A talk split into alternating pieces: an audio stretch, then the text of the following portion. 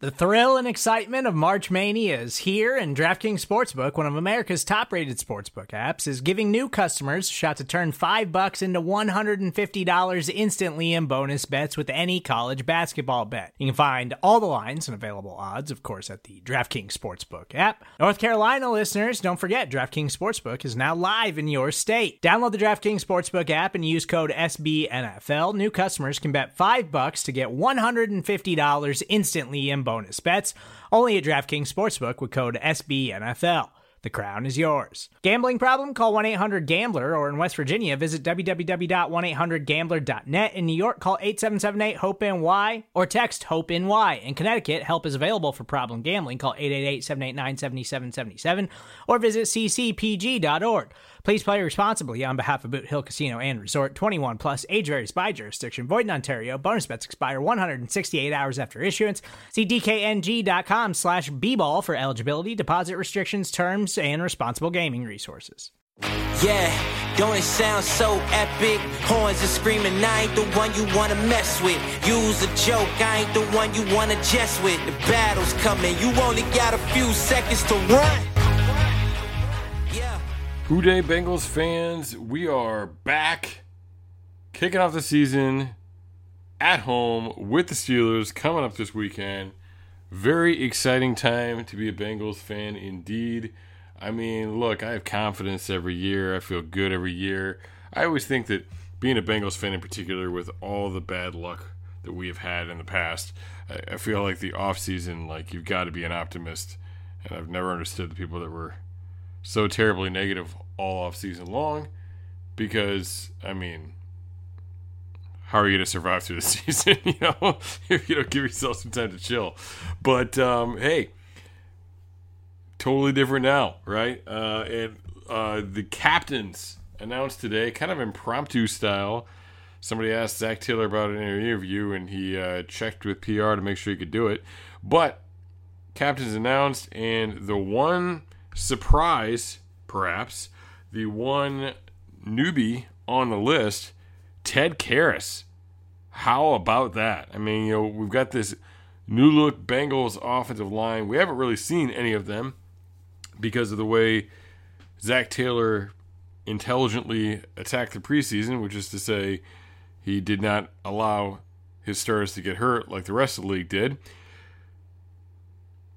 So we haven't really seen him, but man, Ted Karras um, making a big impact on practice, making a big impact on the team, you know, with them knowing that he was going to be that guy and, and trusting him in that way. These were voted on by the players. Uh, different teams do captains in different ways, but you know that was confirmed by Zac Taylor, voted on by the team.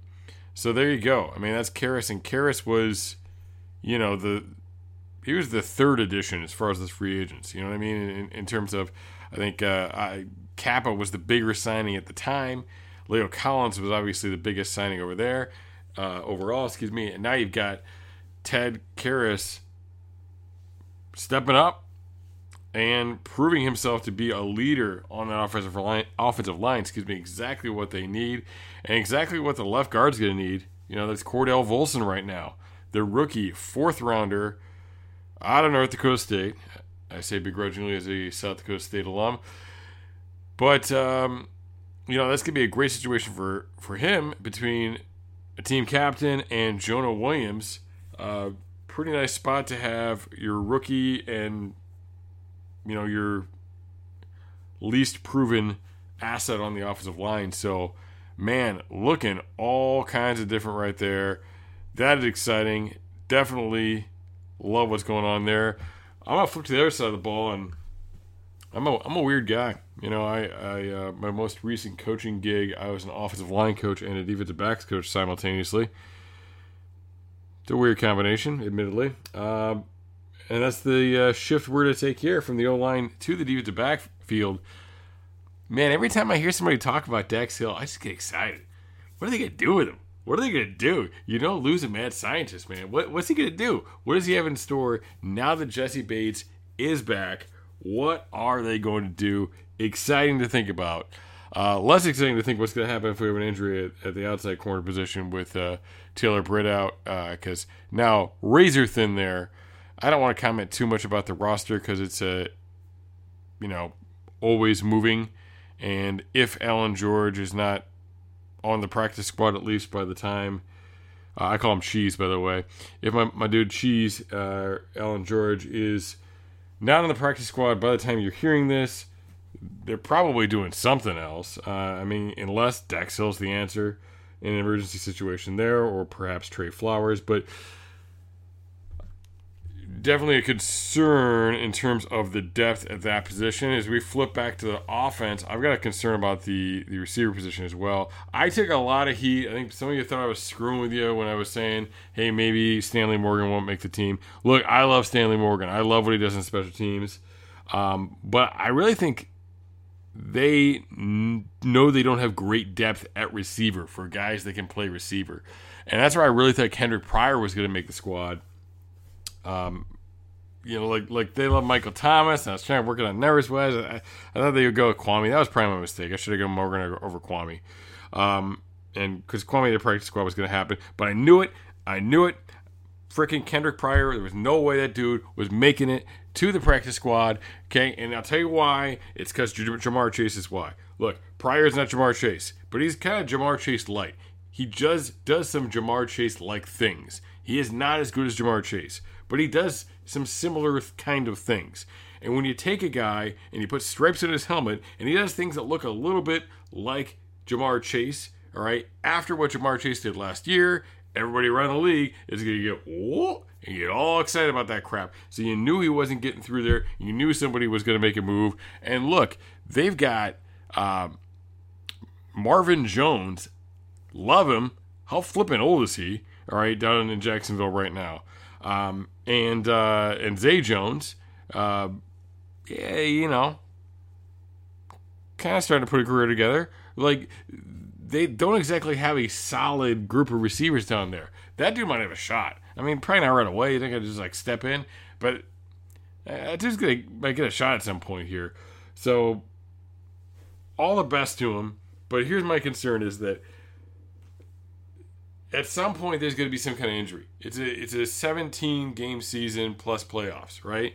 And look, Tee Higgins in particular, Tee Higgins is just kind of a soft tissue guy. You know, like he has little hamstrings and little little pulls and little things like that every once in a while. Like he's a sports car, right? That's like, like some of these guys. They're just like sports cars. They're like you know, you got to take them to the shop a lot, but man, when they're moving, they're moving. You know what I'm saying? Like Gronk was the same way, and I get the feeling I think I think Higgins is kind of that guy, right? Oh, he hasn't had the. Don't get me wrong, like he's not he's not out as much as Gronk or anything like that, but I just I feel like he's gonna have those little soft tissue type things, and you're gonna lose Higgins for a couple games probably.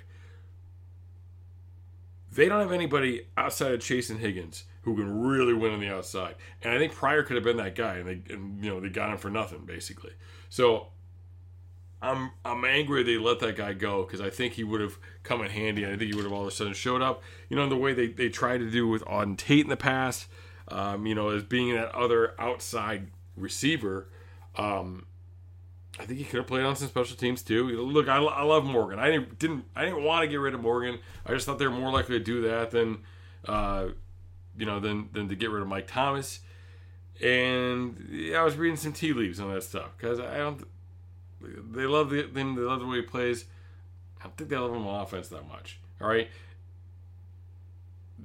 that's that's a potential issue. They, they got to think about that. Now, there's a lot of other weapons, but you're just losing that that outside dimension there. Okay, there's a lot of other weapons with Boyd, with Hurst, Evans, Mixon, what have you. All right, but yeah, I was just thinking, you know, that that's where my head was at with that. Now, I mean, maybe Lassiter can be an outside guy too. Uh, you know, get him off the practice squad at some point. Um, you know, he's to some extent shown that ability. Uh, but I think I think Pryor was was the perfect guy to to be the just in case guy there, and I think he could have done special teams. I'm I'm moving on, but I'm annoyed by that one. I'm perturbed, if you will. You know, hey, I mentioned the Allan George thing. kind of weird they cut Allan George because like they're so light at the corner spot now. I really would have thought it would have been Mitchell Wilcox because I think Mitchell Wilcox is a guy that can make it to the practice squad. You can protect him. You can call him up. You can play him on special teams. Um, you know, and they just picked up the fourth tight end in uh, Asiasi, who I think once he gets on board is going to surpass um, Wilcox at least in terms of playing on offense. And if there's any concern with with Sample, he'll be the guy, um, or even Hayden for that matter. Uh, I think he'll be the guy. But that, that was, uh, yeah, that, that, was that was kind of weird to me. And, and I'm wondering. I think Asiasi can play some special teams too. I believe he, he played a fair amount in New England. So I don't know. I wonder what that means for for Mitchell Wilcox in the long term. Um, what else we got? Hey, uh, Max Scharping, another cool little signing. You know, hasn't hasn't done too much, but he was a guy a lot of people like coming out. I guess Pollack liked him coming out. Gives you another guard. Um, maybe your third best guard. I just don't think I don't think Hill's quite ready yet. I love I love Hill. You know, don't hey hey people whose last name Hill are probably his brother or something. don't be don't be at me call me a hater. I'm not man. I like the guy. He's just I just he's just a little inconsistent right now.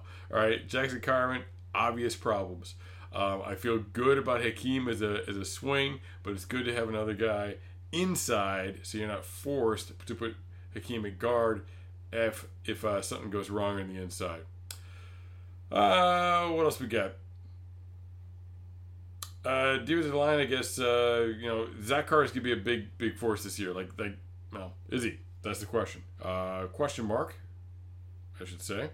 Zach Carter needs to be a big force. Like, they really need that guy to step out more than any other rookie. Like, you know, they, they need him to step up uh, into a supplemental role at the three technique spot. Remember, Ogunjobi took more reps than Hill last year. Hill, we're expecting more out of this year, more reps, and to have the same type of production. So Carter's got to be able to pick up, you know, a decent amount, like to give Hill a breather and to give him that opportunity to keep him fresh there.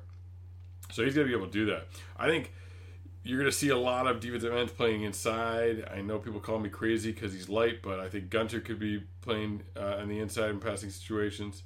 Uh, I think Sample should be playing a lot on the inside and running situations too. I'd like to see him at five technique as well but we'll see how that goes. Um, you know, Trey Hubbard has done it in the past. You know, we, we saw them do it with Trey in practice a little bit. So I think we're going to see a little bit of that stuff. Um, pretty nice little pass rush group, especially on the outside. Some some some cool little pieces they've got. Obviously, Ossai coming in. That's going to be nice. It's just that three technique spot.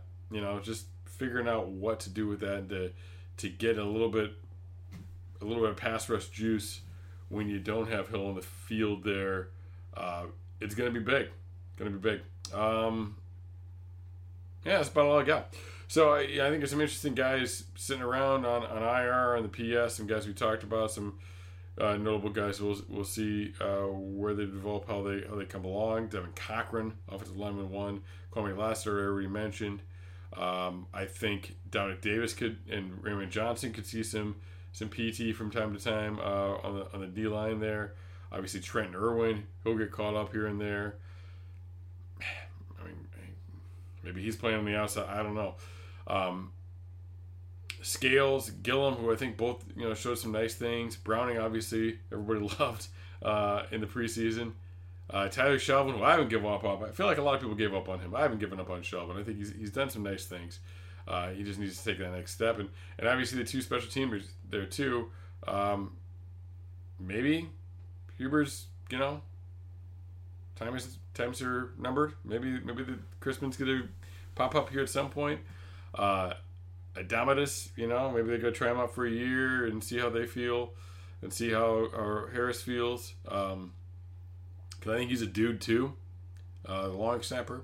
So there's some interesting guys sitting around. Like we said, it's a fluid thing, and this roster is ever changing. They're going to pick up some more guys before you're even hearing this, they're probably gonna you know pick somebody up off somebody's practice squad or off the waivers or something like that.